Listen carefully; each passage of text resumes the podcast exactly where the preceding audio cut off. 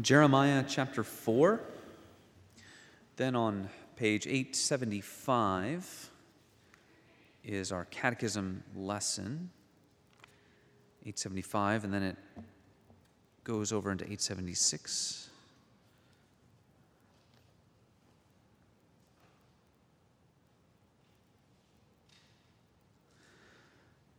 Jeremiah 4, the first four verses.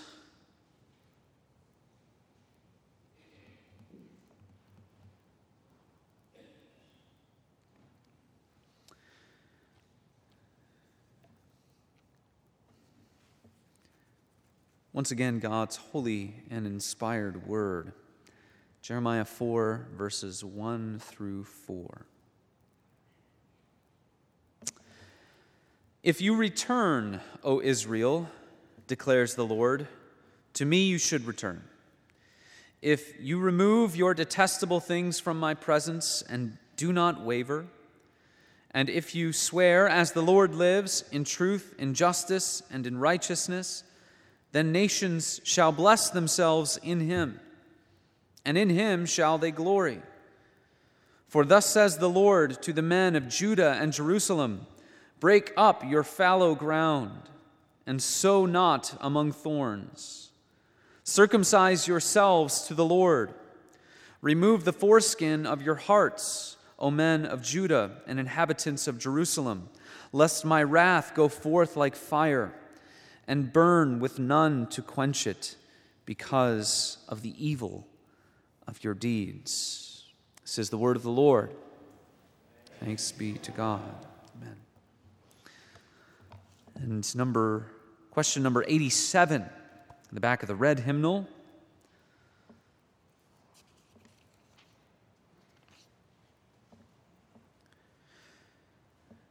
Really a wonderful, wonderful summary of the grace of repentance unto life. So we'll say the answer together with, with one voice and then consider these things together as we return to God's word in Jeremiah 4.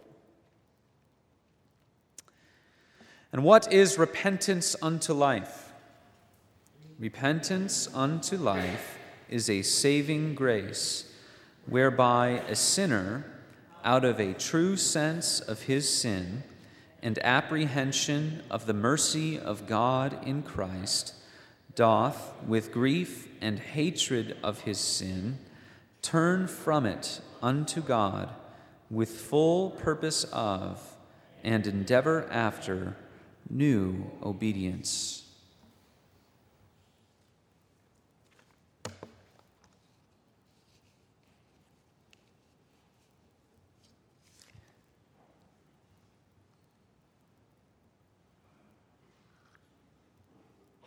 Beloved people of God, in the Gospel of Mark, the beginning of Jesus' public ministry is a very clear and monumental declaration from our Lord.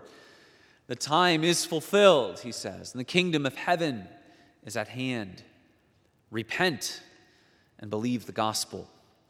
That call of the kingdom is met with first, or we see first, a call to repentance. And it, it causes us to ask how, how central is this repentance. You know, if you go to a place like Ephesians 2, it doesn't say, For by grace you have been saved through repentance. And yet, we see that in the call to believe, repentance often comes right alongside faith. Repent and believe. It is a, thus a, central and, and foundational doctrine, essential and foundational, as the, the Catechism says, saving grace. But we need to understand that it's, it's not something that we do, and because of, of our doing it, God then saves us. And we need to be very careful about that. And the, the confession actually lays this out wonderfully well when it says this Although repentance is not to be rested in as any satisfaction for sin, or any cause of the pardon thereof, which is the act of God's free grace in Christ, Yet it is of such necessity to all sinners that none may expect pardon without it. None may expect pardon without repentance. Our repentance is not an act in which we rest, as if to say we can stand before God and say, Well, look, I have repented. That's not what we do. And yet, those who do not repent are not to expect the pardon that comes from God and, and His gospel. A possible illustration for this might be something like uh, studying to learn material on an exam or, or a test before you take the test in class. If you never learn the material, if you never study, you are going to fail. But when you are studying and, and learning the material, memorizing things, that is not the actual taking of the test. Taking the test with your acquired knowledge is what's going to get the grade, what's going to achieve the good and the passing grade. But you may not expect to succeed. In fact, you will fail if you do not know the material that you're expected to know. Something similar holds with faith and repentance. Don't poke too many holes in that illustration, as I understand it's not perfect. But something similar holds with, with faith and, and repentance. Faith receives the merits of Christ, it is that instrument by which God of sends forth the benefits of Jesus forgiveness and righteousness. But repentance is so absolutely essential that it always exists alongside of faith. Faith saves alone, right? faith alone, but as we've talked about when we think of sanctification, the faith that saves is never alone, but is accompanied by other saving graces like sanctification and like repentance. John Calvin says that repentance constantly flows from faith and that it's born of faith. But what is this repentance and, and what does it look like in our lives? We're going to use Jeremiah and we're also going to use one verse from our reading in 2 Corinthians chapter 7 to consider these things uh, together at the closing of another Lord's Day. So, the first idea is this repentance is a turning of life, it's a turning of your life. People will say, What is repentance? Some people may say, Well, a short definition for repentance is saying sorry. It's saying that you're sorry. That is, is repenting. Now, the, the, the answer that we just read together shows that there is, is much more involved in it. And Jeremiah 4 is really a wonderful Old Testament instance of a call to repentance. And what we see in verse 1 is that it's a returning, a returning unto the Lord. Right? If you return, O Israel, declares the Lord, to me you should return. That's the Hebrew word shuv, which is a, a turning around, a changing of things. In Psalm 71, it kind of illustrates the, the, the, kind of turning that you see in this word shuv. Uh, Psalm 71, verse 20 You have made me see many troubles and calamities, or you who have made me see many troubles and calamities will revive me again. In other words, I've been down in the depths. You are going to bring me out and make me to see blessedness. What you have brought me to in terms of my suffering and anguish, you will turn me around and bring me into the land of living, the, land, the, the living, the land of blessing. It says, From the depths of the earth, you will bring me up again, you will return me. And so that is the way that Jeremiah pictures repentance. It's a, it's a turning around, a turning of the entire life. We'll be interacting with Calvin a few times tonight, and, and this is his definition of repentance. He says, Repentance is the true turning of our life to God, turning your life towards God.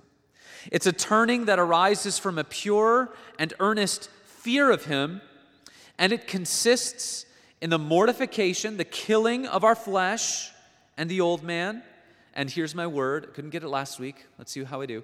And the vivification of the Spirit. I don't want to admit how many times I practiced that this week just so I got it right for you. And I won't try it again. Now, the killing of the old man and the putting on, the living of the new man. We see mortification. We also see vivification there in, in 4 verse 1b. If you remove your detestable things from my presence. In other words, there is a, a cleansing, a purging of the life. Now, here, of course, Jeremiah is speaking to the people of God. In that context, of course, you have the rebellion uh, the straying from the law of God, introdu- introduction of idolatry and all kinds of sin in the people of God, and God threatening exile. And they're right on the precipice of that, Jeremiah, lamenting over Jerusalem, weeping over the coming destruction of, of the city. So Israel would have understood it in that way, re- removing the idols literally from our midst. But we take it as the people of God, the inspired scripture, uh, our Bible that we have received. And we see the very same call that is placed before us remove that which is detestable from your life, purge it, kill the flesh and the old man, and cause by the Spirit, put on the new man and walk in newness of life the newness of life that is created for you in, in Jesus Christ and by the power of the Spirit. It's a life change, it's a, it's a turning around, much, so much more than saying sorry is true repentance. We see that it must begin in the heart. Back to Calvin.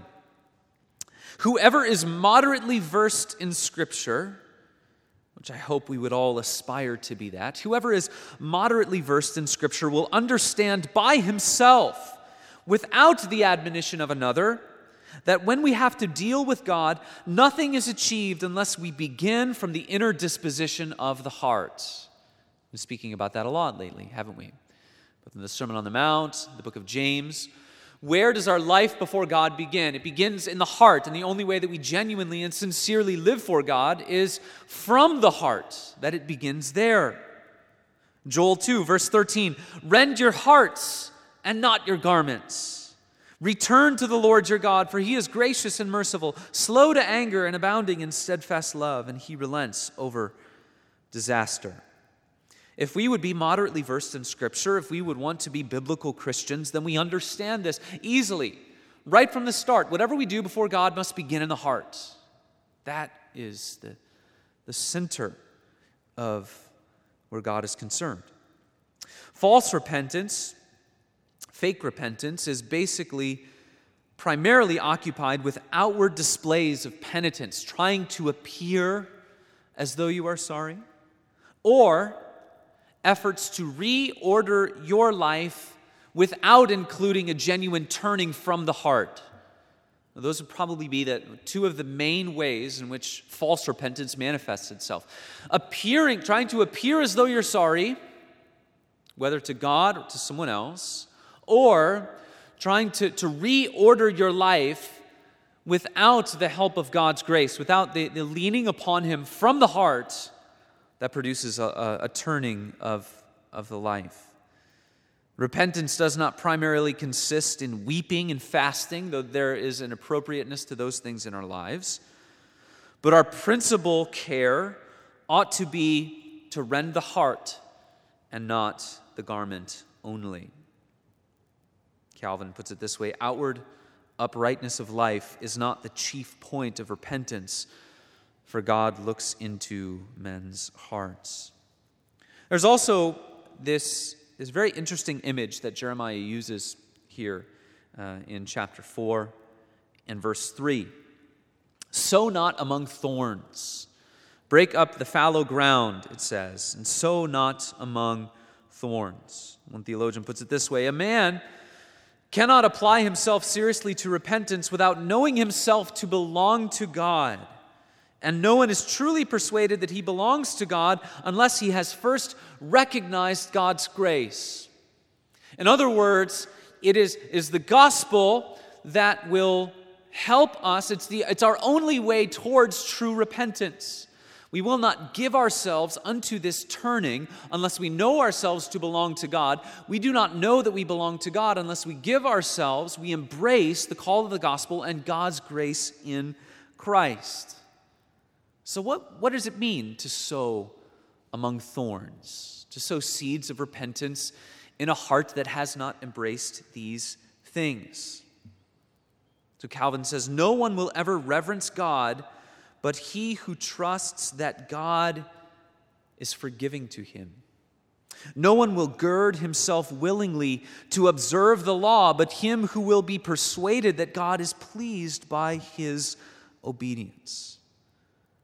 We sow among thorns when we seek to show forth or muscle our way to a repentance that does not begin in a heart that has been tilled by God's grace, soil that has been turned over, and the moisture has been brought up, and it's ready to receive that seed that will produce fruit. Someone will say, Well, I've got this problem in my life, and, and I recognize that it's a problem, and, and maybe their, their reason for wanting to deal with it is external and wanting to appear as though they're falling more in line with, with God's word. They'll say, I've got this problem, so what am I going to do? I'm going to set my mind to not doing it anymore. I'm not going to, to fall into this anymore. I'm, going to convince myself, I'm going to, to show myself how foolish it is, and I'm not going to do it. I'm going to put forth this gargantuan effort to not allow myself to fall into it. Is this a winning strategy? No. There is a place in the Christian life for gargantuan effort. Right? 2 Corinthians 7 1. Since we have these promises, beloved, let us uh, cleanse ourselves from every defilement of body and spirit, bringing holiness to completion in the fear of God. There's a, there's a place for gargantuan effort, but it must begin with the Spirit. By the Spirit, we put to death the deeds of the body. In all of our doing, as Christian people, in all of our doing, we must remember first and foremost that it is not we who do it, but God who does it by his grace in us. So, sow not among thorns. Break up the fallow ground. Give your heart to the working of God's grace in you. Rely upon the Lord as an inner act of the soul, of the heart. Give yourself to Him.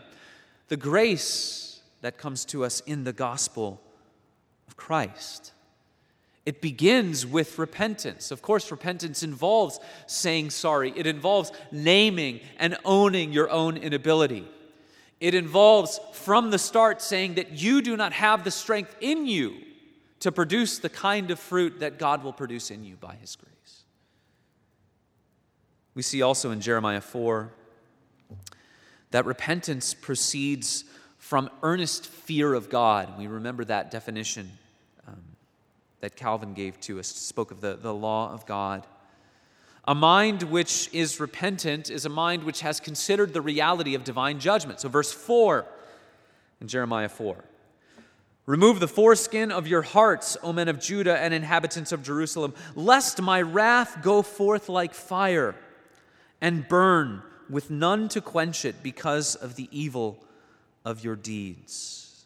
When these thoughts are fixed in the mind, when these realities are, are meditated upon, that God will one day judge the world and he will make all things known and he will judge the thoughts and the intentions of the hearts of men and all their deeds. The miserable man will not rest, he will not breathe, he will not do anything freely, even for a moment, until he finds another way of life, another mode of life, as Calvin puts it, that will allow him to stand firm in the judgment. How can we stand firm in the judgment? Only in and through Jesus Christ. We are to contemplate these things. Now, of course, we need to understand how, how do we do it? it. Is does meditating upon the last day, the day of judgment, are we to, to, be, to be seized with terror, paralyzed with fear? Well, no. We know that in Jesus Christ, we, we have a filial fear, a, a fear of God as our Father because He is powerful and majestic and holy and righteous. So we consider him all of those ways. But the sinner who has not repented, there ought to be a, a, terror which seizes the soul and makes him say, I cannot do anything until I, I find a way from out of this wrath and curse. It's something that awakens the soul from the slumber, that brings it from death to life. It's kind of like when you are very late for something and you realize you're going to wake up, maybe you missed an alarm, or maybe a parent waking up a child for school that continually is going back to sleep. Right? The, the fourth time the parent walks in there, and you got to be out the door in 12 minutes, it's not going to be kind of gently nudging the child out of bed, right? You're walking in there, you're clapping, you're yelling, you're getting them up, you're picking them out of bed, perhaps. The contemplation of divine judgment, the contemplation of the last day for an unrepentant sinner is something that wakes the soul from sleep. And it wakes up in earnest at the realization that judgment is coming. There's also another way in which we, we contemplate the, the final judgment uh, in these things. It, it's not just the contemplation of sinners being condemned, but the fact that God, our Lord, our King, our Savior, the one to whom we, we orient all things, whom we love, and to whom we are devoted, we love God, we, we want to serve Him and honor Him, we want to think His thoughts after Him, uh, we want to order our lives according to His law and His character. As we think about the day of final judgment, we realize how much God hates sin. And since He hates it, we ought to hate it as well. It's not just the fear of coming judgment for sinners, but also the way in which God will exercise His hatred for all that is opposed to Him. In other words, we will hate sin more when we contemplate how God will act against it in the divine judgment. So, Jeremiah gives us this wonderful picture then of repentance as a, a, turning of life. Yes, it is a naming and owning your sin, bringing it before the Lord, but it is a, a turning of life. A heart contemplates divine judgment, is moved to embrace Christ in the gospel, repents from the heart, and endeavors in all of life to remove the evil things, remove the detestable things from among you, as it says in Jeremiah 4. Would an all knowing and all sovereign God accept anything less than a genuine and all encompassing life change? No. Does that mean everything is perfect for a repentant heart? No. Does that mean you repent and everything? No. It doesn't mean that you are sinless, there is remaining corruption. But I love the way the Catechism puts it with full purpose of an endeavor after new obedience. Is it your purpose to obey God in all things? Are you endeavoring to obey God in all things? The wonderful thing about knowing that God sees all and that He judges the thoughts and the intentions of the heart is that He can see that. Can He see a full purpose of an endeavor after new obedience from your heart and in your life? Just a couple of things um, with the time remaining. Some characteristics of, of true repentance. Further characteristics of true repentance that we see in, in 2 Corinthians 7. What does it really look like? Someone who is, who is turning unto God. What we see in verse 11 of 2 Corinthians 7 he said, Godly grief produces a repentance that leads to salvation without regret, whereas worldly grief produces death. So, right there you have in 2 Corinthians 7, Paul saying there is true and false repentance. You need to be aware of it. True repentance looks like this in verse 11 See what earnestness this godly grief produced in you. What is earnestness? Well, it's that person who awakes from sleep, realizing that he or she is late and, and needs to, to be in a hurry there's an earnestness when someone realizes that he or she has broken God's law, has brought his fatherly displeasure, if you're a child of God. If, if they're not a believer, a child of God, then their, their earnestness will be towards the gospel in and of itself, for the first time embracing the Savior in faith. Calvin calls this earnestness a diligence, an attention to escaping the devil's snares. From the heart, there is this fundamental recognition that your sin must be dealt with, that it's very serious. It's a very serious matter. Also, secondly, in verse 11, there's an eagerness to clear yourselves, as Paul says. And now, there's some discussion about what exactly he's speaking of here in 2 Corinthians 7. Uh, towards the Corinthian church. Could have been something that was referenced in 1 Corinthians. Most scholars believe there was another letter in between 1st and 2nd Corinthians. So there's, there's varying opinions on this in the scholarly world. But the, the important issue is that this is something Paul pointed out to them. They recognized their sin. Could have been something like in 1 Corinthians 5, where there was this very immoral sexual relationship that was going on inside the church. And, and Paul says basically, put these people outside of the community. Could have been something like that, could have been something else. But Paul points it out to them. They recognize the error of their ways, and they come to repentance. So, earnestness, then, secondly, eagerness to clear yourselves. This is not about proving innocence. You know, and, uh, you see this in young children and adults too. They're accused of something, and even if they are rightfully accused, they might start to maneuver and try to show themselves to be innocent. That's not what Paul is talking about here. This eagerness to clear yourself is not about proving that you are innocent in the matter, but rather it's about asking pardon in the way that God allows. So, what is the path of forgiveness in Scripture? Coming before God naming and owning your sin, laying it before Him, and leaning upon His mercy. One of the greatest pictures we have of confession and repentance in the Bible, we sang it this morning, didn't we? Psalm 51. And what is it in Psalm 51? Is, is David hedging it all? How is David seeking to restore his communion with God? Well, he is leaning completely upon the mercy of God. So, Psalm 51 have mercy upon me, O God, according to your steadfast love. According to your abundant mercy, blot out my transgressions. Wash me thoroughly from my iniquity and cleanse me from my sin. For I know my transgressions, and my sin is ever before me. Against you and you only have I sinned and done what is evil in your sight. Purge me, and I shall be clean. Wash me, and I shall be whiter than snow. The only thing that clears David, that cleanses him, is the mercy of God.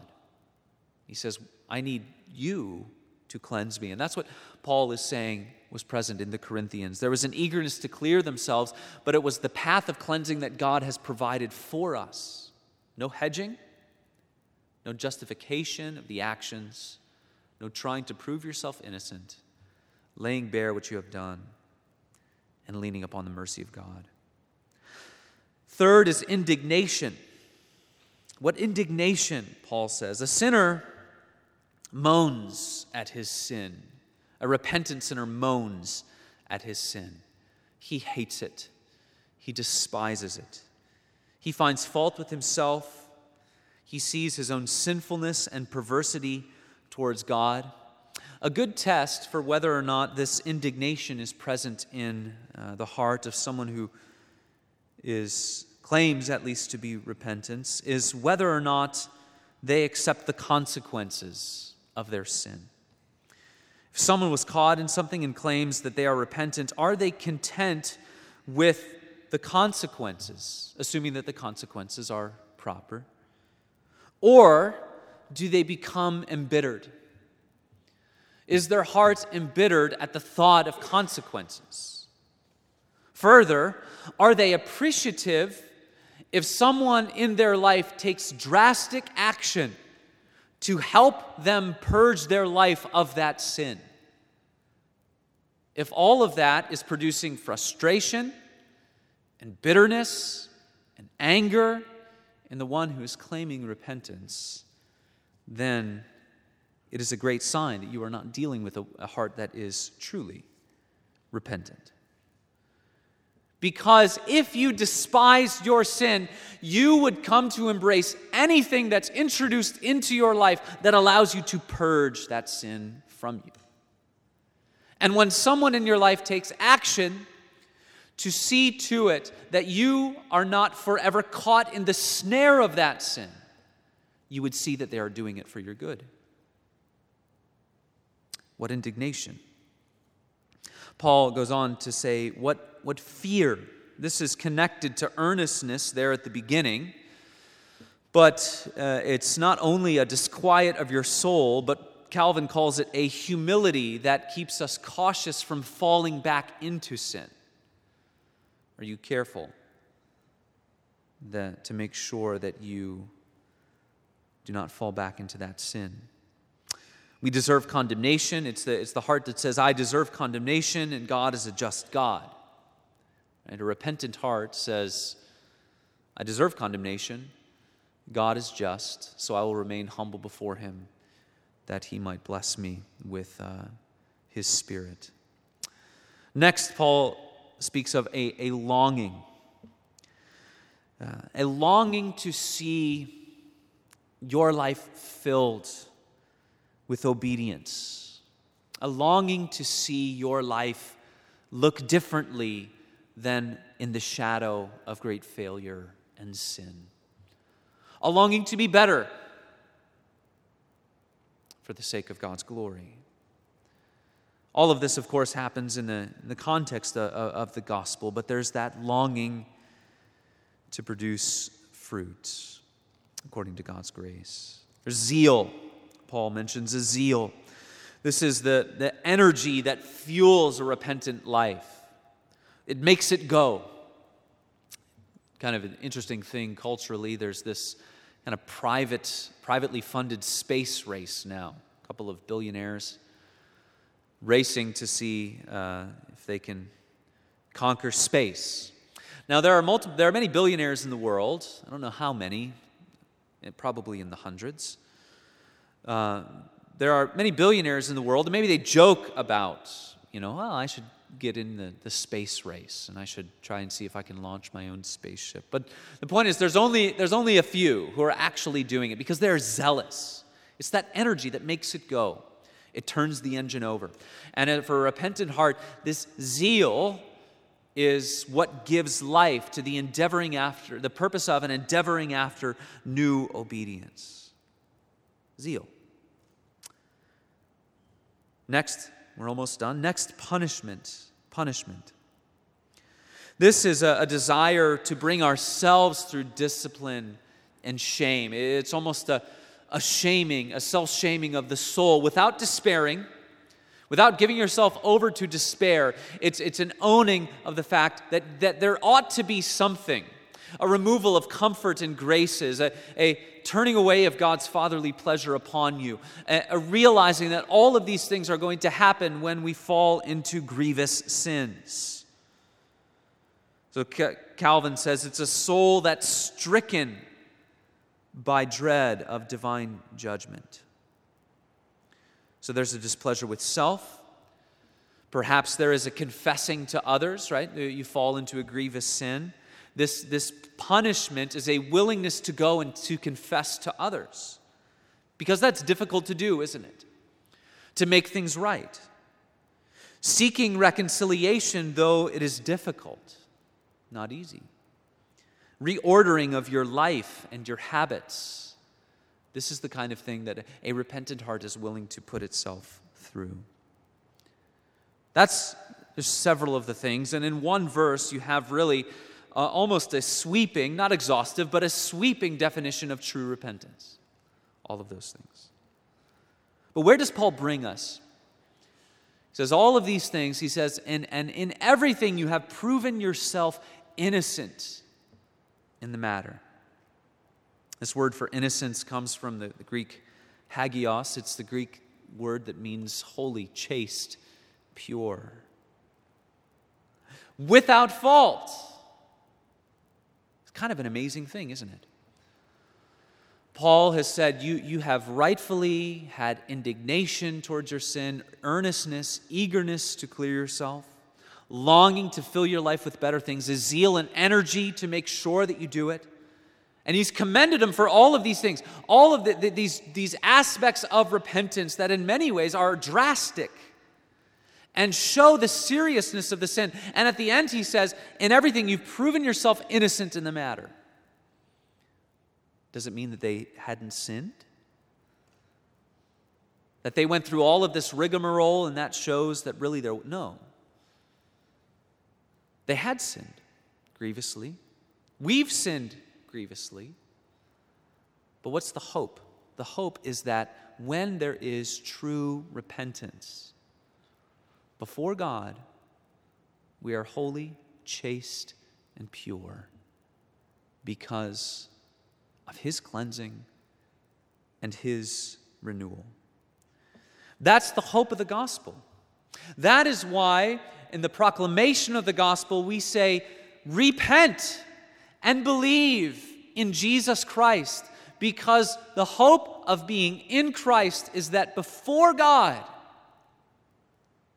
you're innocent, you're pure, you're holy.